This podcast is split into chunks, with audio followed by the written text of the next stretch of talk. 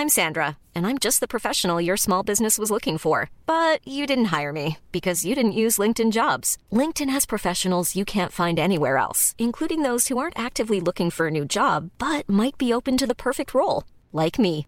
In a given month, over 70% of LinkedIn users don't visit other leading job sites. So if you're not looking on LinkedIn, you'll miss out on great candidates like Sandra. Start hiring professionals like a professional. Post your free job on linkedin.com/people today.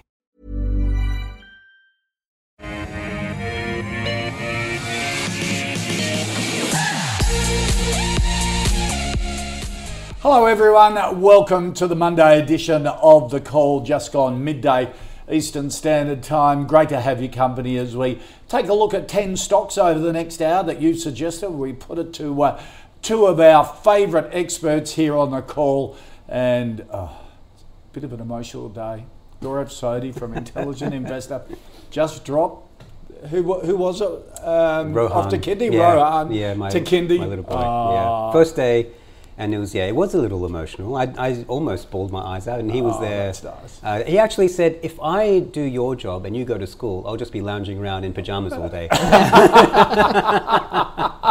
Something to that Oh, effect. it's yeah. regular. And uh, has your wife gone off for drinks with the rest of the mothers? I usually Oh, well, have I'm going to go join them straight a after liquid this. lunch. Perfect. All right. Yeah. Uh, just make sure you don't make Mathan cry, which he normally does. Mathan Somasundaram from Deep Data Analytics. Mathan, how are you? First day for your kids, or did they go back last week? Uh, they went back uh, Friday. Um, Right. Boys starting high school. Oh, that's a milestone that's too. Big too. Yeah. That's a big milestone. Yeah. Um, Any tears there? Had to no, go. no, no. we were more worried about how he goes through. He's Yeah, yeah. usually good for the first week, Yeah, yeah. and then he starts to get a bit bored. Right. Um, but seems to be have gone well. Oh, Seems to good. have gone well. So I'll. I'll It's you know, really hard when you go from king of the kids in primary school to really the bottom of the ladder in high school, is it? Can Yeah. be a bit t- intimidating.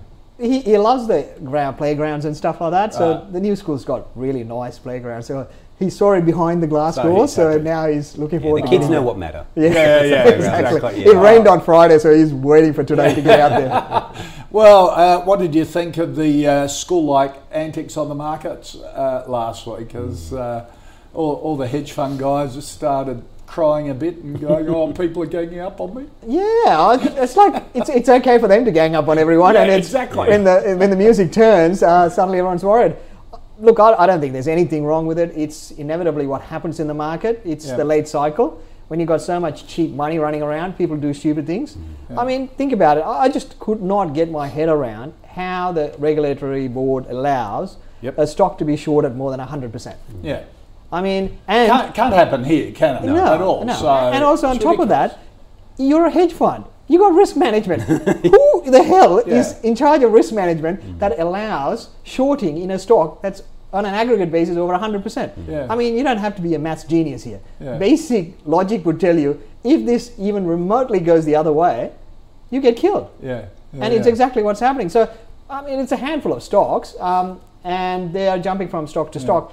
Mind you, I think there's a there's a bit of a hoopla being beaten up. Yeah. You know, that's a tw- well, I think it's about five six billion. It's gone to twenty billion. Yeah. Um, in the peak, it was probably five six billion. Yeah, but but not often do the barbarians at the gate That's right. uh, get beaten by the villagers. That's right. Who and it was I, I sort of saw it as the financial version of the um, uh, the Arab Spring. Uh, you Yeah. know, just the little guys all got together on the internet and sort of took on the big guys. I loved it. I had two simultaneous thoughts. One was I love the stick it to the man attitude that those Yep. Reddit guys have. I loved it. Yeah. I was cheering for them and I was right behind them. It was a great piece of original analysis Yep. um, that found the opportunity.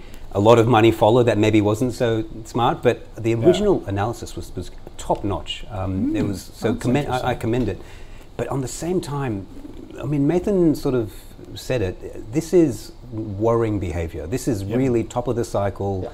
When caution is all thrown to the wind, when making money is easy, this is precisely when we have to be at our most cautious. Yeah. Um, so I that this episode made me made me just take a take a breath and and relook Hmm. at the portfolio and, and get make sure our risk um, our risk profiles were where they And, should be. and I couldn't help but think that uh, they appealed to a group who had switched from their Bet360 app Mm. Yeah. to their Robinhood app. It- uh, and hard not to and ga- that. Yeah. gamifying Yes. share investing, Yes. which if they learn about it that way, that's terrific. But if they just see it as a gamble the whole time, put Well, the, no thing- the, the big it, thing is, different. as with any strategies, you have to understand the time frame of the strategy. yeah, So, you know, if you're buying a stock in the market, you're buying it for a medium to long term perspective. This is a very, very short term trade. yep, You know, you're going to pump it up and it's gone phenomenally past fundamentals. And reality is, in the end, it'll come back. yeah, So the question is, are you able to remove yourself from the process and say, I'm Yeah. here, I made the money, I get out? take a profit and go. Exactly. Yeah, if you yeah. did that, well done. Yeah, you know, it's, uh, when people say, "Oh, that's not fair," well, what you do is the same thing. It's just you do it at a bulk level. Oh, so, there, you know, there's collusion, and you go, you guys don't do it Oh. at big end of town. It's, it's, it's what big fund managers do. Yeah. And if, the, if a stock is shorted for the wrong reason, by all means, I want shorters to come in, I want them to get squeezed. Yeah. If the stock is overvalued, I want shorters to come out because that's what a real efficient Market market, does. does. Yeah. Just on a side note, though, I actually really like shorters. I have a lot Yeah. of respect for them. Um, all that the, they get a bad name, and yet they are oftentimes they are the rational um, uh, deliverers of integrity to a market that is often wildly optimistic and full of fraud. Yeah. You can go through every single year of the last decade, and every year um, a short seller has found a fraud that the authorities have missed and that everyone has missed. And, Yeah. and so these guys are, play a really important role. They, they're usually much smarter than the average long guy. Mm-hmm. Yeah. And we shouldn't dismiss them easily, despite this, this point. kind Yeah, of. I think it's a very good point. Yeah, I I think shorters should be there. I actually, I mean, I look at a lot of the shorters' uh, perceptions and what they're I wanna be pushing one. but it's, it's very hard, right? And it's much harder than being long uh, because Mm. is you hard, have. yeah. I think it'll actually work now in their favor now that the bond yields are bottomed out because you had a 40-year cycle where being long Mm. just helped you. Um, so I think they're coming back in fashion. The short squeeze, I think, is just certain stocks when people go a bit stupid, Yeah. uh, go overboard. I mean, you saw that in, in the local market just the last couple of months when you had the lithium stocks turn, right? Yeah. Lithium price started to run. We had three lithium stocks, what we have in our market, all three had like 15% short. You sit there and go, that will take you two to three months to cover. Yeah. On average, if you look at it as half the volume, it'll take you six months to cover. Guess what happened? All those stocks tripled in value. Yeah. Nobody complained because lithium price went up, they got it wrong, and they had got squeezed. Yeah, It is what it is. Okay. All right. Speaking of which, before we get into your 10 stocks, I choose the stock of the day. Thought I'd take a look at Lake Resources. Um, institutional investors in Australia, North America, and Europe. Um, late last week, uh, were backing the, the clean lithium developer, committing to a $20 million placement at a 12% premium. Uh, Managing Director Steve Promnitz uh, says securing these funds give uh, certainty to deliver the flagship Kachi project uh, through a definitive feasibility study amid the rapid growth of the clean energy sector. Um, sort of went a bit under the mark, has had a big increase the last two or three weeks on the back of this. Um, we haven't checked it here at uh, Ausbiz, I don't think. So I thought, what do you think of it? Yeah, I look at, I suppose eh, all of these commodities have their cycle. Yep. Uh, we had, um, I suppose, probably middle of last year to around September, the commodity cycle started. Yep. US dollar was on a downward spiral, China's data were improved, all of that worked, and they pushed on to the, the clean ener- energy play. The Chinese were pushing hard, and then you had obviously the blue wave come through in the US that's pushing through the renewables as well. Big positive. Um, and as we were discussing before, lithium stocks, Yep. graphite stocks, they've gone dramatically higher over the last two to three years, especially in the last year, and lithiums have sma- you know, Hmm. smashed the prices. Um, so in that context, uh, we, we did like lithium. Um, it's had a big run. I tend to play through the bigger players. Now, the other issue being is the sovereign risk. Uh, Yeah. Obviously, these, these are uh, substantially um, COVID affected countries. Um, so you don't know how things are going to play out. My worry is if you're looking at emerging markets, vaccination will run into next year. Yep. So there's still a couple of years where things are going to be quite patchy and things could go into lockdowns and so forth. Um, so again, this is very early stage. You're going to be putting in a lot of money, and in mines, the initial commodity boom, that's what you want to be in. The, all these explorers run, and when they're trying to build a plant, that's usually the tough time Right. because costs will run above what they think. There'll be issues in getting approvals and times delayed, and some of these some of these things could be delayed for years, right? So that's the risk that you have. It's a small cap that you run into those things. So that's the risk. the upside is renewable energy, yes, but is the solution going to be lithium? Is it going to be hydrogen? I don't know, but I think everything will play part of it. Right. So yes, there will be. I think the lithium scenario will play out, but you know we tend to play it with the bigger guys who are in Right. production, and the one that So this is too, ear too, too, early for too you. early, Yep. too risky in a market where multiples are so high. Yep. If the market turns south, these are the kind of stocks that people will run out of because they're very illiquid and you need to get out. Yeah. Um, so those things can move down quite quickly. So the big player for me, they're you know diversified player has been with the lithium play. It's been Minres and um, Right. IGO. Right. They're the two big guys with multiple commodities and have lithium exposure. Right. Yeah, it's interesting about lithium. You may think when you're buying a lithium producer that you're buying a miner. Yeah. What you're actually buying is a technology business. Yeah. Because you're betting that lithium is going to be the dominant form of ingredient for car batteries. And that may or may not be the case. I mean, car makers are exceptionally good at, um, at changing, um, at, at innovating. They're, they're good at, um, at uh, recognizing when input costs become too expensive and then substituting for a different input cost when rare earths had their big hoopla um, eight years ago or so now, um, Toyota was making EVs hybrids and they needed rare earths in their hybrids. Within six months, they developed a battery um, that was completely rare earths free within Right. six months. Okay. Um, they're now, I mean, the technology moves so fast, these guys are so nimble. Um, there, there is no guarantee that lithium is going to take off. So, uh, my preference would not be for a pure play. Um, I'm, I'm actually, this is a terrible way to start the show, but I completely agree with Mathan. Um, Minres, My you just, God. Right. it is one of the great businesses on the ASX. Right. Okay. I'll, I'll- yeah, we'll talk about it another day. the- But Oh, has he gone overboard? No, You, look, I, you I don't- open the door for him, No, no, no, and I- he backs you up and goes, yeah, "What have you-" I wouldn't say you it's "Well, Th- It's, it's a bit. There's a few s- stocks in the market where management Hmm. is a, you know, you're either like them or you hate them. There's no Yeah. middle ground, and Minres is one of those.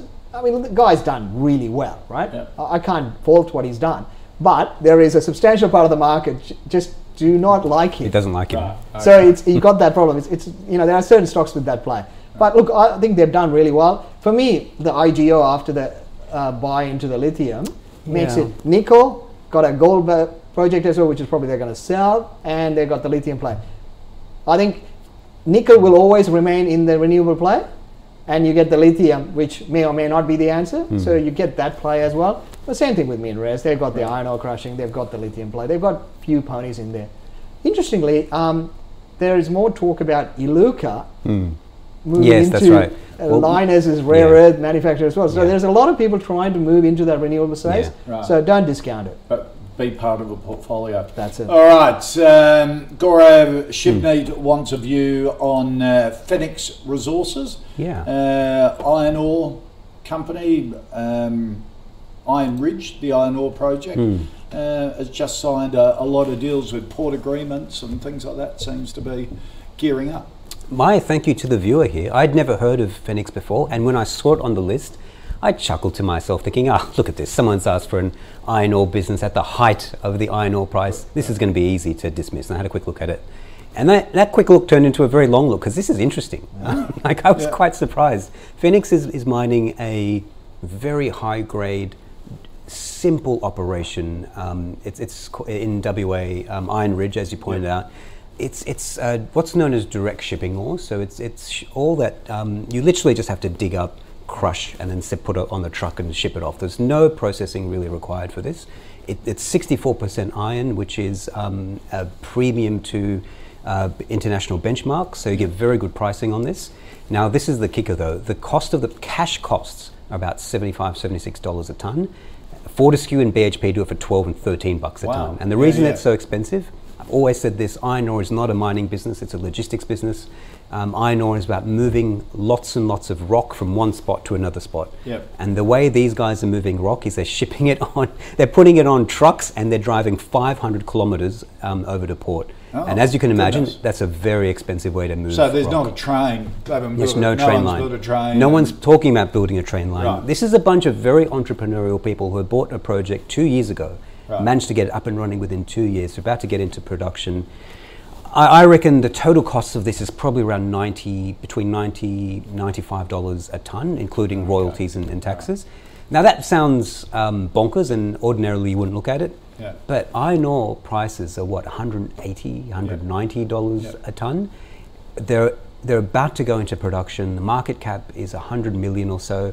There is a sh- you have a shot here. For me, this is intelligent speculation. Right. I mean, uh, you know, buying something that has no chance or, or a probability that you can't assess Yeah. is foolish. But buying something where the probability is okay and the market probably hasn't priced it to match the probability, I wouldn't buy it myself, but I can see a case for this. Um, if you're a, a- speculative type of investor, you can put a few percentage into this. I think it's.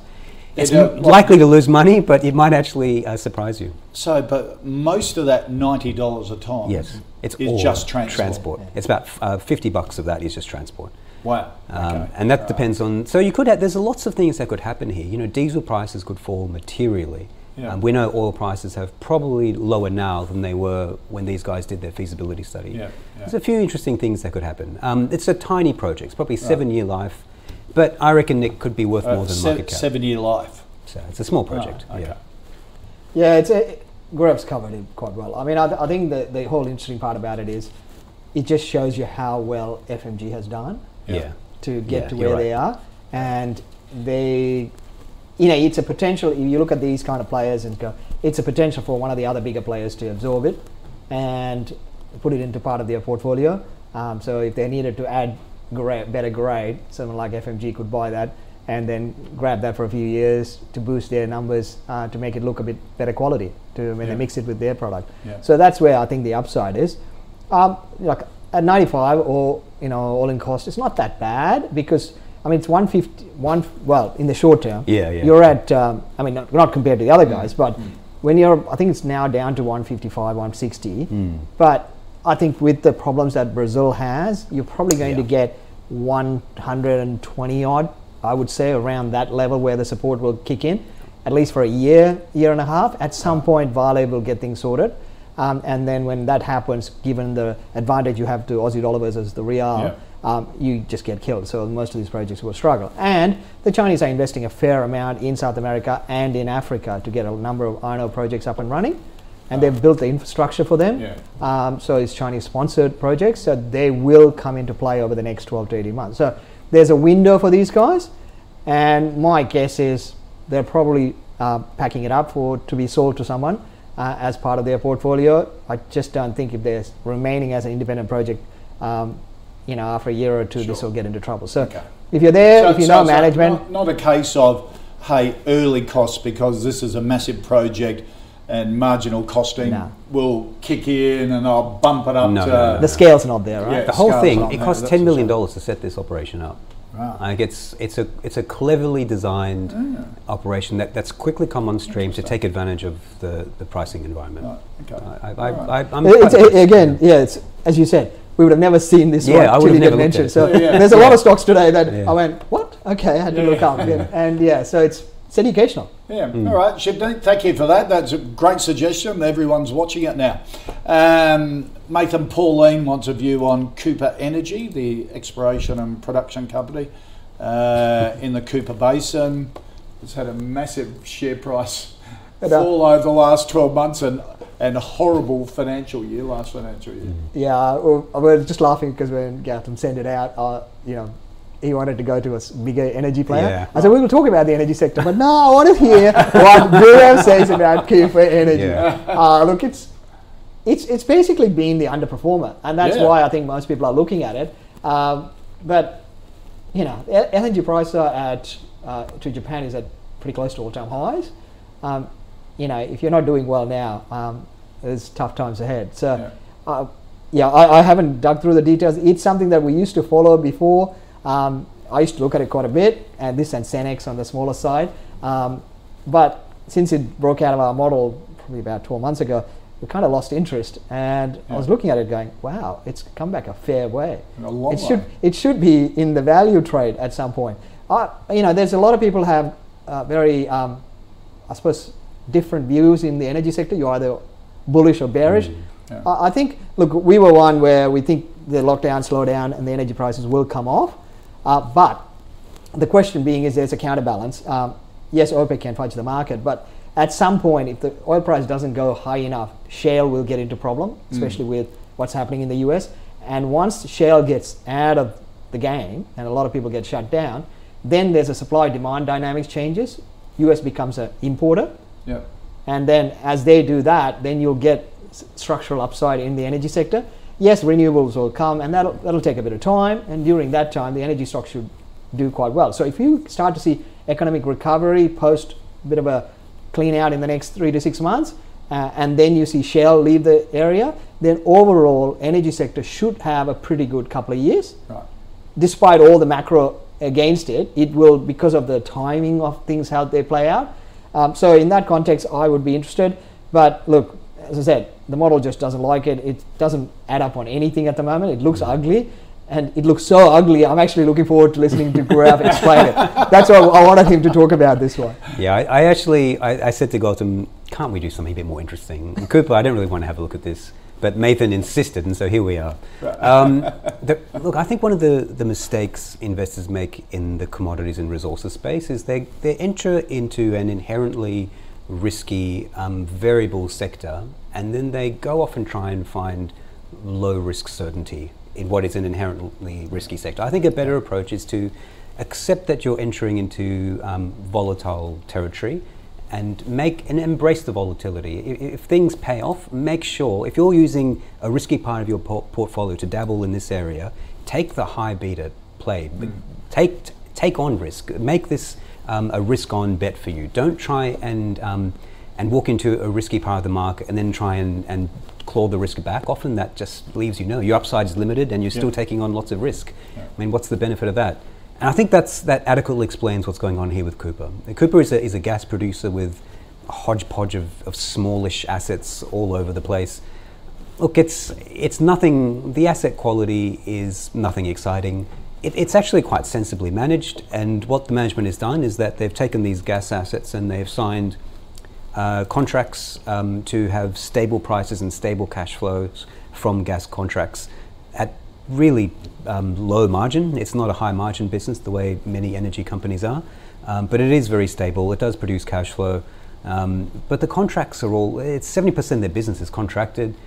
For me, I'm just not interested in going into an energy business where there's no upside. Um, and the upside here is very limited. And you contrast that with something like an oil search or even a Woodside. Um, you know, these are big established businesses with wonderful quality assets and proven management teams, and they will actually work if the oil price moves. Right. Um, their cash flows can meaningfully increase. You're rewarded for taking on additional risk, and I just don't think you are rewarded um, in the case of Cooper for taking on the additional risk. They've, it, it, it is, it is a well-structured business in the conventional sense. But if you're wading into oil and gas, that's not what you're looking for. You want to try and embrace risk, and you don't, we won't find that here. Okay. All right. So, uh, Pauline, there you go. There's the answer on uh, Cooper Energy. You have it, Mathan.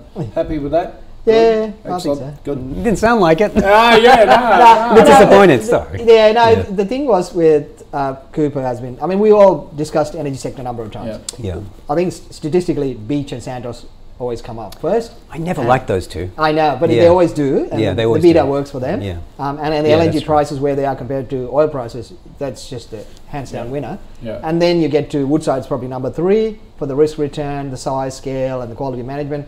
And then Oil Search comes out. Oil Search used to be that it was between Woodside and Oil Search, Yeah. but now it's beat between Beach and Santos. They're the top two. Yeah. So that's turned, and then you get the, the players in the outside.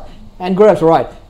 The pe- like the market tends to jump on things like Karoon Gas, Galilee, because they at least got that upside when things improve. And Cooper's been one of those ones where you've had a, a decent bounce and it hasn't flown through. Yep. So Yep. why would you take that risk? All right, let's go from uh, gas to uh, chooks and turkey and things like that. Zara wants a view, um, Gaurav, on Ingham's Group, the um, Australia's biggest producer of poultry and, and also stock feed as well. This has actually come up a few times now. I believe I think this is the third time we've spoken about mm. it, Mathan. It, I'm surprised it comes up as often as it does. I mean, Ingham's is a. It used to be a wonderful quality business that was taken over by private equity, Right. and they've ruined it. Okay. It used to be fully integrated, own its own feeding operations, own its own land. It was vertically integrated, and the whole thing was well controlled, well The managed. The family did it well. The family did it very well. Yep. And private equity came in. They sold off all the land. Um, they sold off parts of the business, paid themselves hundreds of millions of dollars in dividends, Yeah. loaded it up with debt, and then sold it to the market. Right. And what you're left with is a still an okay business, but Yeah. certainly nowhere near um, meeting its potential. Yeah. Uh, and and because of the debt. The, the debt is, is a problem. A lot of it is actually leases, so you're stuck with these long term leases, Yeah. which is not attractive. You only have one major competitor, um, Steggles, and it's very difficult to import chickens into Australia because of um, quarantine regulations. So the market's not terrible, and chicken, chicken um, pound for pound is the cheapest way to get protein. So you've, it's not a bad product. The issue really is a structural one here. What you're seeing is a huge explosion in these fake meat varieties. Yeah. Um, you can see it in your supermarket. Yeah. Go and see, measure the growth of the section for, for fake meat. It is going nuts. And I think there's some cannibalization happening from genuine chicken Mm. producers. Um, I think that's an issue. The, the financial performance just not, has not been very attractive. And um, I don't know how you get this business kicking again because it's not awfully managed. It's only got one other competitor. Um, you've got higher meat consumption, really, and Yeah. there's a lot of good positives, and yet the financial performance isn't really firing. So I, I, you probably have to investigate what's going on here. There's, a, there's a blockage somewhere with this business, and And- until you can identify that, and the financial structure probably harming it. Yep. Uh, Yeah, look, I mean, it's an interesting one, partly because this plays into the whole short squeeze problem. Yeah. Uh, this is short at about 8% from memory. Um, now, if you look at the turnover of how much this stock does, you pretty much have to buy everything that traded in the last month Yep. uh, to cover it. So, if there is any kind of short squeeze, um, this thing pops hard because it's illiquid and you can't cover it quickly enough. Yeah. It's it's no GameStop, let's put it that way, uh, but it's still heavily shorted. Now, the last update for, for the market was in November, and management said the demand is higher than what they expected. So, the overall business, yes, it's highly leveraged, um, and you know, as you, as Gaurav explained, private equity. Yeah. They don't do favors for other people. Um, so if you're getting something, you better be good at it. Um, Right. So they have lev- taken a fair bit out of it, but the macro thematic with all the lockdowns, um, the demand for chicken continues to do quite well despite the non-meat play. Uh, so that's holding up quite well. The macro thematic is good. It's a value trade. So I look at it in, in the three main, or the main thematics are, is an Aussie dollar earner. So Aussie dollar is going to be higher than US dollar in, the, in the medium to long term. You've got defensive earnings from a value territory, um, and it's underheld. It's not a, a crowded trade.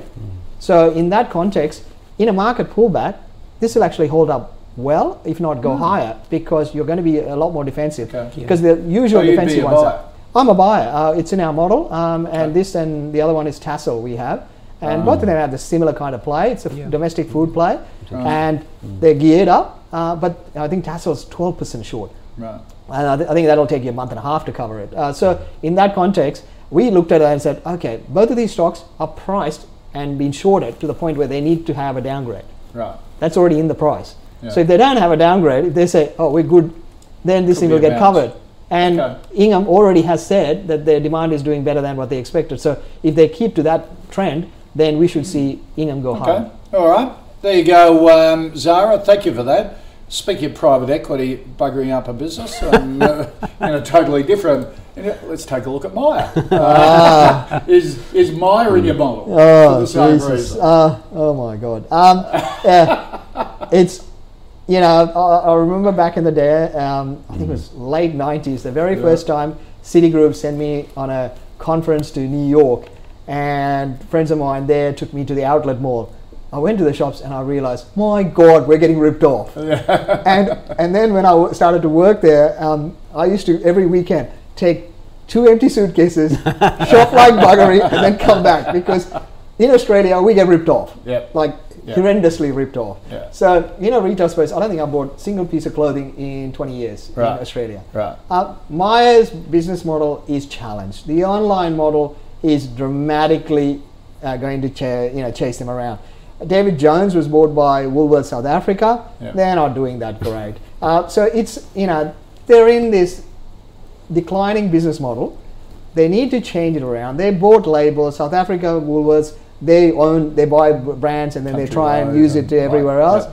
Now, can these guys do that? They've tried that. That hasn't worked. Actually, the last, you know, the last move around by management has actually done better than what we expected. So it's Mm, i- they've done really well in a crap business model. Yeah. Um, I just don't get excited by this. And you, we've had phenomenal handout. Like I mean, the coalition government used to complain about how much handout the Labor government did at GFC. Yep. That's not even in the planet. Yeah, like yeah, we're talking, 10 times yeah, we've gone to Mars in the kind of handout we've done. So if you're not doing well now, you're not going to do well in the next couple of years. So you're buying something. Um, I don't know why you're buying it. Um, I, I just don't see the value in the business model. They can run it a bit better. Um, you know, there's some businesses have done really well compared to what I expected, like Shaver Shop, uh, Temple and Webster. and, You know, those are online, but Shaver Mm. Yeah. Shops and stuff done well because they've been able to manage both sides. I just don't think Myer's had so many goes at this. I think it's just too hard. Much loved brand. Everyone wants it to succeed. Just been a horrible business. Gaurav. Just quickly to Mathan's point about retail, um, Australian retailers do not make higher returns than anywhere else in the world, despite retail prices being higher. They pay a lot more in rent. Yeah, and wage. We are the, Yeah. I think, the second highest wage country in the world, and our land prices and rentals are high. It's actually the property owners getting super normal cut Yeah. of the profits, not the retailer. But that's a different story. Um, Myer, yes, this is going to shock you. This is going to shock you. We w- one of the things we like to do, Intelligent Investor, is um, is be forced to look at a business that you know for absolutely so as a certainty is garbage, Yep. and that produces more opportunities than you might imagine. I am so not we surprised. we bought uh, Whitehaven Coal uh, Yeah. what, last Yes, year. yeah, yeah, um, yeah. and it's done fantastically well. And that no one, even myself, do not want to look at that, and we've forced ourselves to do it. Myer is another one we have forced ourselves to look at. And I must say, the team doesn't like Myer. It's not an official buy recommendation, but I'm a shareholder in Myer myself. Um, I think there's an interesting opportunity here, actually. Hmm. Myer is only a $250 million business. It does, what, $2 billion in sales. Mathan, how much um, online sales do you think Myer has as a proportion of total sales? I think now it's probably pretty high. Yeah, I, I'd when, when, when that question about- was put to me, I yeah, said, I think it's probably about 60 percent. no, no, not, not quite that high. No, not that when high. someone asked me that question, I answered 9 or 10%. Yeah. The, the, the Oh, actual that's used to answer, be. 10%. uh, it's actually 28% and is growing rapidly. Now, those sales are profitable. Can you imagine if you just took those online sales and called it Myer Co or Yeah, Myer yeah. Online? What multiple that would generate? Like that, these are phenomenal. Um, Yeah. It's got a, it's got inbuilt distribution. I mean, you've got um, a click and collect system ready to go that works. Um, they've got warehouses that work. There is room here for improvement. They're still generating two billion dollars of sales. They don't really have a sales problem; they have a margin problem. Yeah. Um, but they're addressing that, and I think there's a this online opportunity Okay. is better than what people expect. All right. Look, I have to give I have to give credit. This the new CEO has Yes. done phenomenally well in a crap business. Right. And yes, there is potentially, but my problem is, can, can they make that transition right now? Hmm. All the guys who've done well uh, had phenomenal multiples, right? They, they, that shouldn't be the case. Hmm. And these guys are missing out in the best timing for the cycle for the sector. Will they get that in a year or two? They probably will do better, and they probably will get more and more online. But at But this can- price and this yeah. valuation. Yeah. At this and price, it's yeah. just it's just hard Now, to see. let me be clear. I think Myer is going to not exist in between five or ten years' time. I think it Yeah. is going broke eventually, Yeah. or in its current form. I think Yeah. there's something to be salvaged. But as as a short-term speculation, which I don't often do, but this is the kind of market where opportunities Yeah. sometimes pop up. All right. Um, I'm a shareholder, and I think it's interesting for a speculation. Okay. Yeah. I'll- Excellent. I'll, I'll put one thing out there. I read on the weekend Toys R Us in the US shut their last two stores in the US. Wow. There is no more Toys R Us. And and I, I sent a picture of uh, I've got on my fridge. Uh, my sister lives in New York. When we went last time, we went there pre-COVID. Um, we actually went to the main, you know, this was back in the day, Manhattan store, Yeah. uh, the wheel. We went inside the store, Yeah. took a photo with my, my daughter and I with them, and I sent them and said, "This is the, la- you know, we'll never be able to do that again." That was a phenomenal brand, and I just Oh, sat yeah. there and said, yeah, "How do you not repackage that?" Yeah. And that's what worries me. That was such a huge brand. I went broke here, Yes. went into administration. Yeah. Uh, it was a disruptor that didn't keep disrupting itself. Yeah. Just didn't change the model. Uh, all right, uh, Fitstock, uh, Gaurav Telstra. Is this an interesting play? I think you dubbed this as one of the worst run businesses on the market in the past. and we own it. yeah, it, it has. I've spent. I spent. Uh, how long has I been doing telco? So I spent at least five or six years, Yeah. um, just relentlessly paying out Telstra when the price Yeah. was six bucks, five bucks, four bucks. I'm just saying this is an awful business, awfully managed. And uh, last year we turned around and bought it, um, and we turned around and bought it because this new strategy that they have, um, I think it's going to make a difference. So in the past, my criticism of Telstra has always been they've known for years that um, their their very juicy monopoly margins from selling wholesale copper fi- copper net, copper access is going to disappear and be replaced by NBN. They've known it for a decade, and their response was uh, well, they squeezed the government for a big pile of money and they just handed that money back to shareholders. They did nothing to invest in the company. And so you're seeing um, profits erode by about three billion dollars a year, have just disappeared from um, um, the P&L in Telstra. Now they've tried to fill that gap by making blind, crazy acquisitions left, right, and centre, and they've done that for half a decade, and it's all ended in disaster. I think now they have finally come to the admission that uh, the business has changed. We're not just going to go out and blindly blind, um, buy stuff. We're going to adapt, and this is what the breaking up of the businesses is all about. This is Telstra's admission that the exterior, external environment has changed, and this is their response. I think it's a very good response. So Telstra will split into a fibre business, into a towers business, and into a services business. I'm very interested in that towers business. I think that's potentially worth two, four billion dollars. I think that infrastructure business is potentially worth many billions of dollars. And you've still got a decent mobile business on top of that. This is not a wonderful business, but I think it, it has it's asset rich with a lot of optionality. Okay.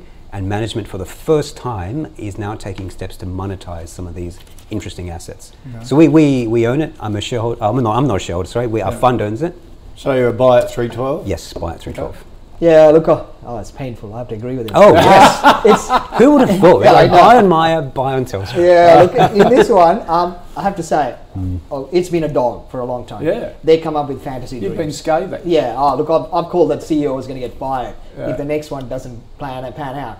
And this is Andy Penn's save my ass deal um, because he was going to get shafted in the next restructure. Yeah. Um, it's it had Gaurav's right. I mean, they went. I think they went into Asia trying to buy a high margin Yeah. business model, and then they looked at it. They tried everything, right? It just didn't work. They're a big gorilla. They need to make a big move. The problem is every time they make a big move, it comes with regulatory risk. Telecom sector globally is a crap industry. Yeah. It's just crap. Um, TPG, David Teo, great at selling a dream. Uh, dreams always kind of turn out to be nightmares every so often, and it did. Uh, it's the easy gains that, that they were talking about, the, the low cost 5G. We should talk about and all that. TPG next time Yeah, around. Yeah. and and those things were never going to work out because it was all based on uh, Huawei, and a lot of my friends who work in the industry said that's never going to come in. Yeah. Um, so in that context, they they had a different play. Now Telstra, for me, the big thing that the reason I turned from being negative to positive was purely on the fact that their strategy is to sell the infrastructure. Now they split this infrastructure. Why? Because NBN is a complete mess. That needs to be hidden, you know, and, and the government doesn't want to deal with it. The only person who is going to be able to step up to buy is the infrastructure part of Telstra. Right. That makes it into a much bigger and much better business. It's like Chorus in New Zealand. Yep. You put it together, uh, and so I think that's where this is headed, and uh, the divestment of that will then uh, ability to bring back the balance sheet for Telstra to Yes. do more things, and then they can compete. Really. This is this is key actually. Yeah. What they the, the worst thing about Telstra is it pays stupidly high dividends. Hmm. It cannot reinvest adequately in its own business. So by hiving off an infrastructure business, you can move the dividends into there, Yeah. and Yeah. Telstra Mobile can finally have the cash growth- it needs. It and- becomes a and growth invest, business, yeah. right? Okay. And so that's and he has to, and he has to do this, otherwise his job's gone. So Right. um, I think this is this is a time to back them, and I think the market. will- If you look at the private equity players, this is becoming a private equity because they have got to divest. Okay, so you get a stake in it now, so you get a stake when they hive the others Yeah, off, that's right. Yeah. And what's left is worth holding on to. Okay, so yes, for uh, we've got Dubber coming up very shortly as well. So Oh, in that te- technology uh, area, let's recap the first five stocks. Uh, Lake Resources, a no from uh, from both Gaurav and Mathan Minerals uh, Resources is a better bet there. Um, Fenix Resource, a no from Mathan.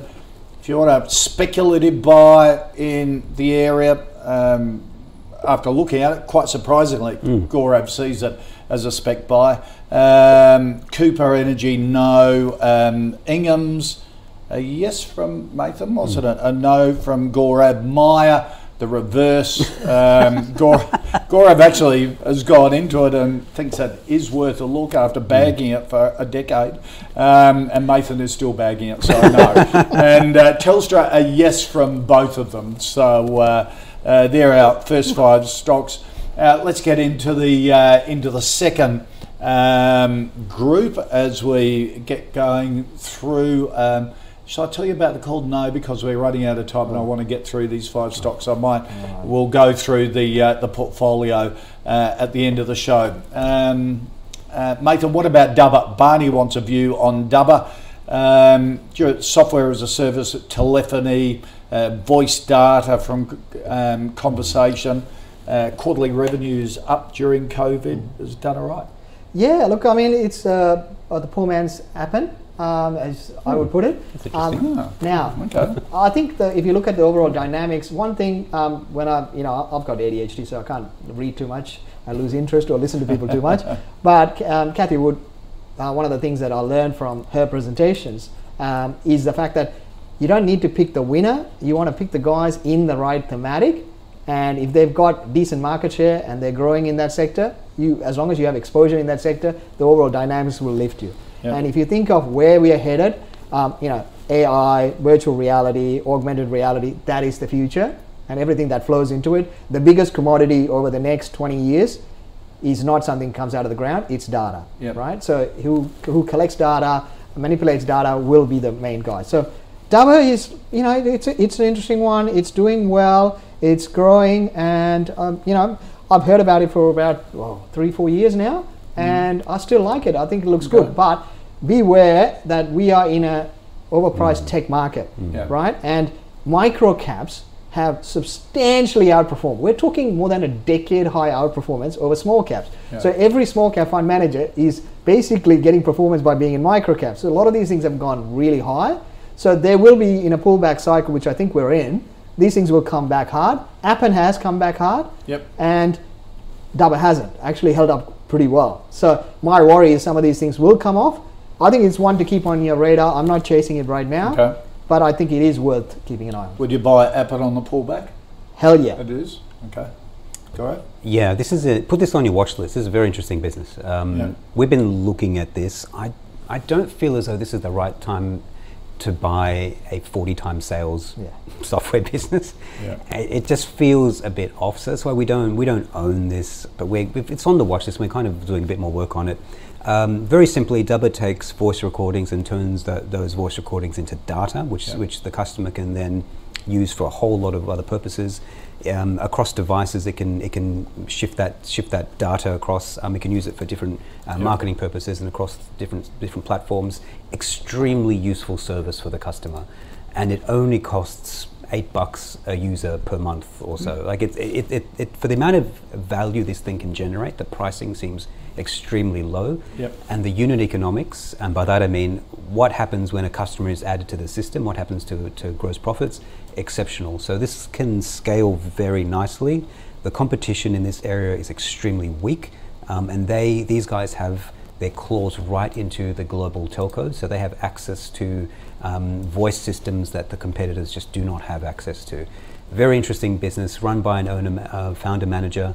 Um, I, you know, it's the valuation that's just keeping me, and, and also this from experience. I've just the market just feels a bit off. It's not a, a thing an analyst should say at all that the feeling is not right, but.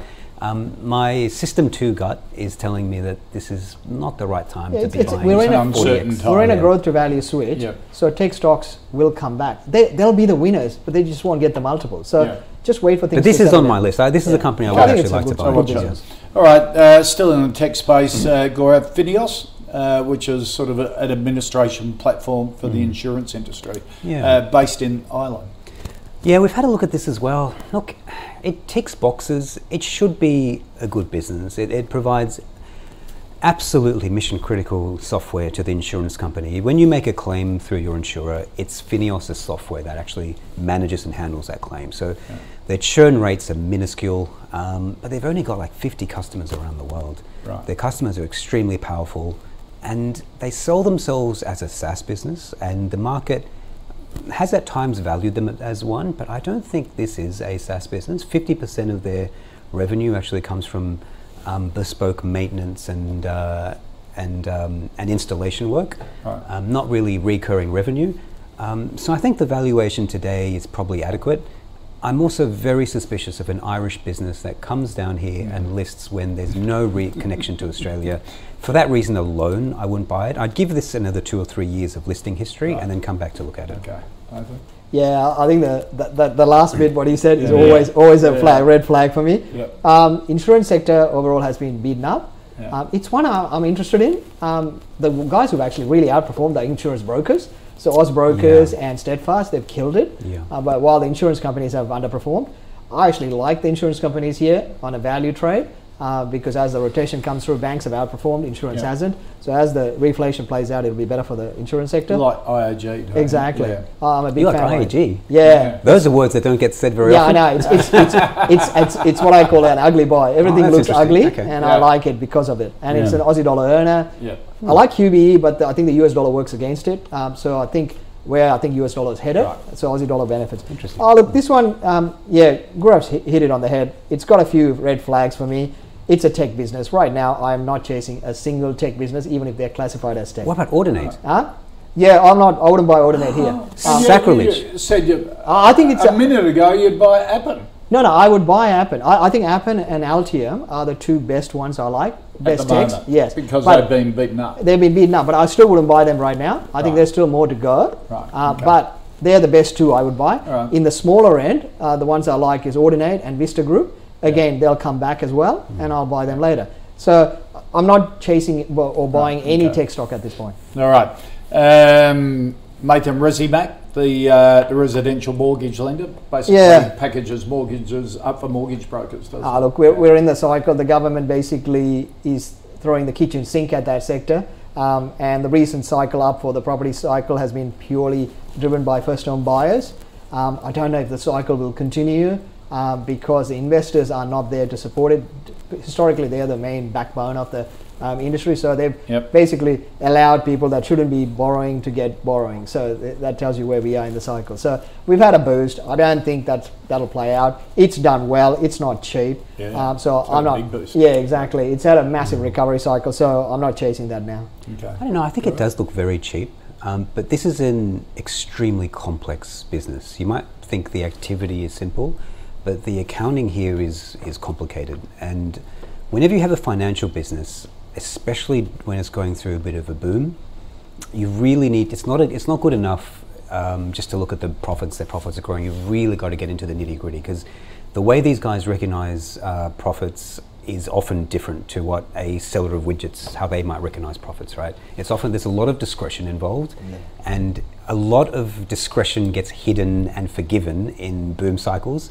It calls on us to be extremely cautious. I would have to do a forensic accounting analysis of this to be able to buy it, and which I have not done. Yep. But look, everything is pointing in the right direction. Um, it doesn't look expensive. We recently bought um, AFG, Australian Financial Group, and I can tell you that took a lot of work to get that over the line. But I, I it's a similar business. I think AFG is, is, is a better, bus- better, better, better quality business. Evaluation is arguably better, and the opportunity is arguably better. So I would Okay. prefer that. But look, it, it, this if you're prepared to put the work in, or superficially, this is probably worth a look as well. Okay. All right. Uh, Graham Brian wants a view on Booktopia. Only recently uh, listed on the market. Gave a, an update uh, the other day. Um, staggering, Yeah. staggering numbers. In December, they shipped 728,000 books, bringing uh, 4.2 million for the six months, an increase of 40% because they upgraded their distribution centre and that's a lot of books. It's a lot of it? books. Yeah, amazing. Actually, I, I wasn't aware of the volumes being. I mean, I mean, I'm a customer. I, I wasn't either. Yeah. Uh, and I'm a big reader, a big online reader, Hmm. and stuff like that. Do you buy off Booktopia as well?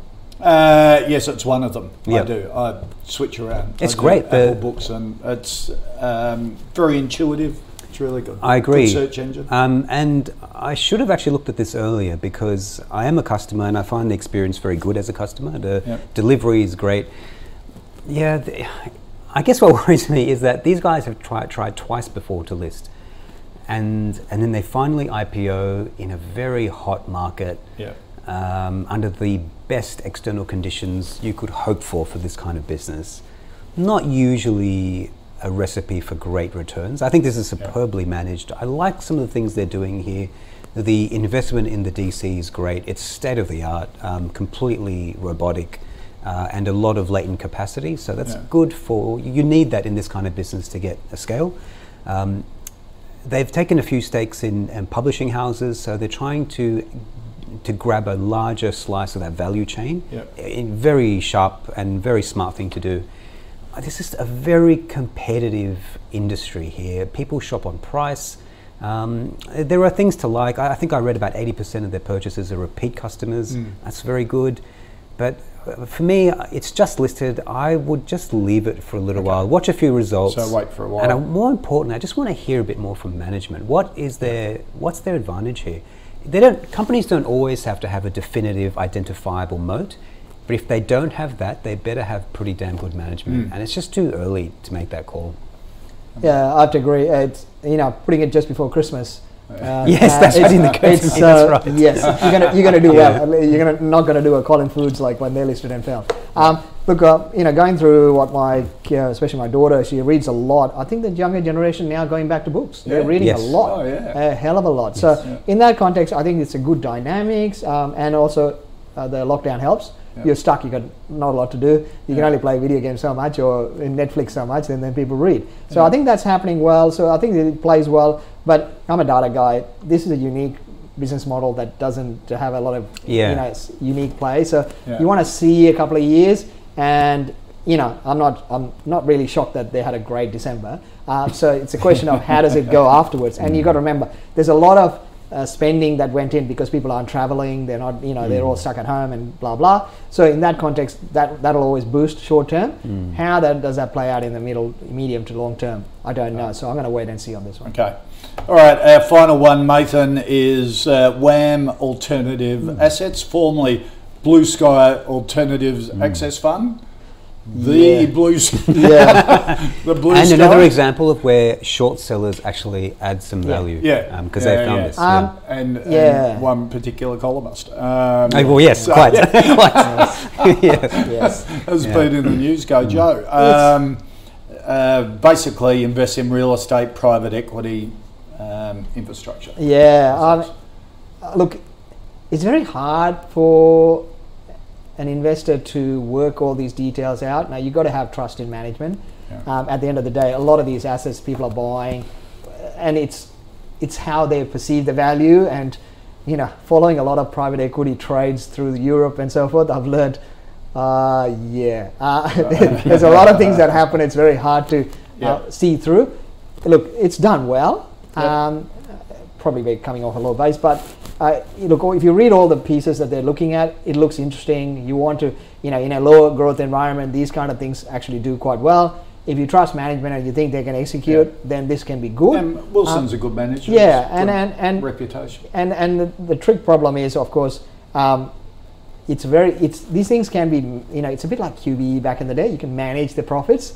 It's very hard to tell when things are going wrong till they go wrong. Yeah. And, and so I cannot see when things go wrong. So if I can't see through the data or some leading indicator that tells me when things go wrong, well, I'm flying blind. Yeah. I don't like to do that. Uh, Right. So in that context, it's just, it, I mean, I think they're good and I think they've done well. They probably will continue to do well. I just don't have the ability to judge whether they're doing badly at any time. So that's why I can't get into Yeah, it. well, when this was when the short report for Blue Sky came out, the one of the chief concerns was the way that Blue Sky was recognizing asset values when they're reporting their um, Yeah. net asset value calculation, because most of the assets in this fund are unlisted. There's a lot of discretion involved in how what, Yeah. what price you set those asset values at, and that remains a key problem um, for the business now. Most of these assets are actually unlisted. The biggest asset here is a, um, a water fund, a fund that um, owns um, non-agricultural, well, it's agriculture, but it's, it's non-irrigated water rights. Right. Now, in a previous life, I actually priced water. I built water price models. I know that market really well, and it's fascinating. It's a good asset to have in a drought.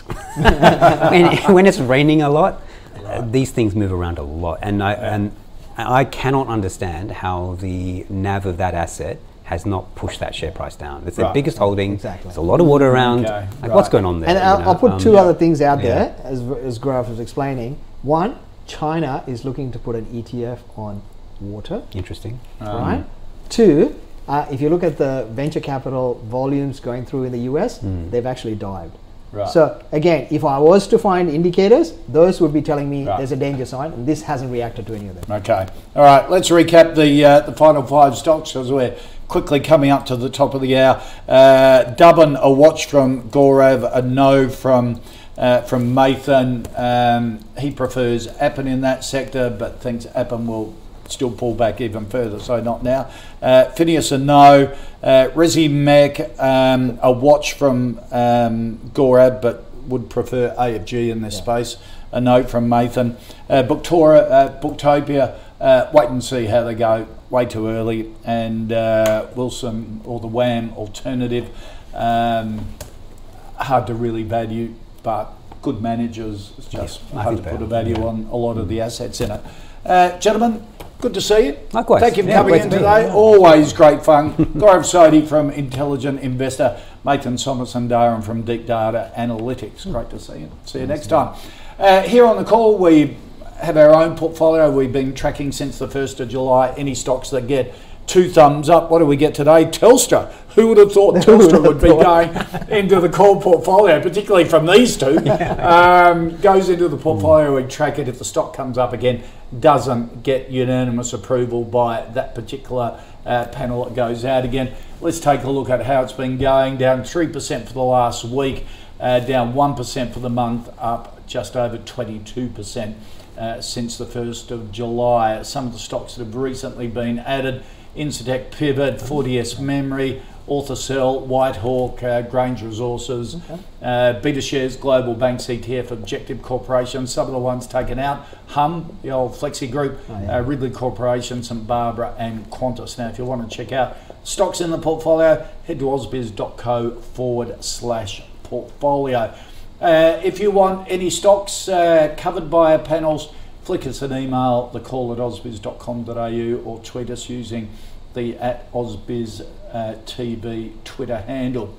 And coming up on the Stay Daily show today, uh, joined by astrophysicist Alan Duffy as he launches a new space technology and industry institute. That's coming up on the Startup Daily Show. It's an hour of looking at scale up startups, venture capital, and the like.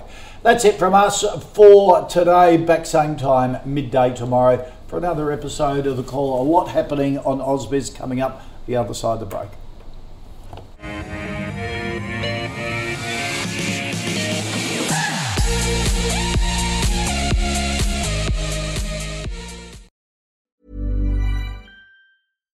When you make decisions for your company, you look for the no brainers. And if you have a lot of mailing to do, stamps.com is the ultimate no brainer. It streamlines your processes to make your business more efficient, which makes you less busy. Mail checks, invoices, legal documents, and everything you need to keep your business running with stamps.com. Seamlessly connect with every major marketplace and shopping cart. Schedule package pickups and see your cheapest and fastest shipping options from different carriers with rates up to 89% off USPS and UPS rates. And with the stamps.com mobile app, you can take care of mailing and shipping wherever you are. Make the same no-brainer decision as over 1 million other businesses with stamps.com. Sign up with code program for a 4-week trial plus free postage and a free digital scale. No long-term commitments or contracts. That's stamps.com. Code program.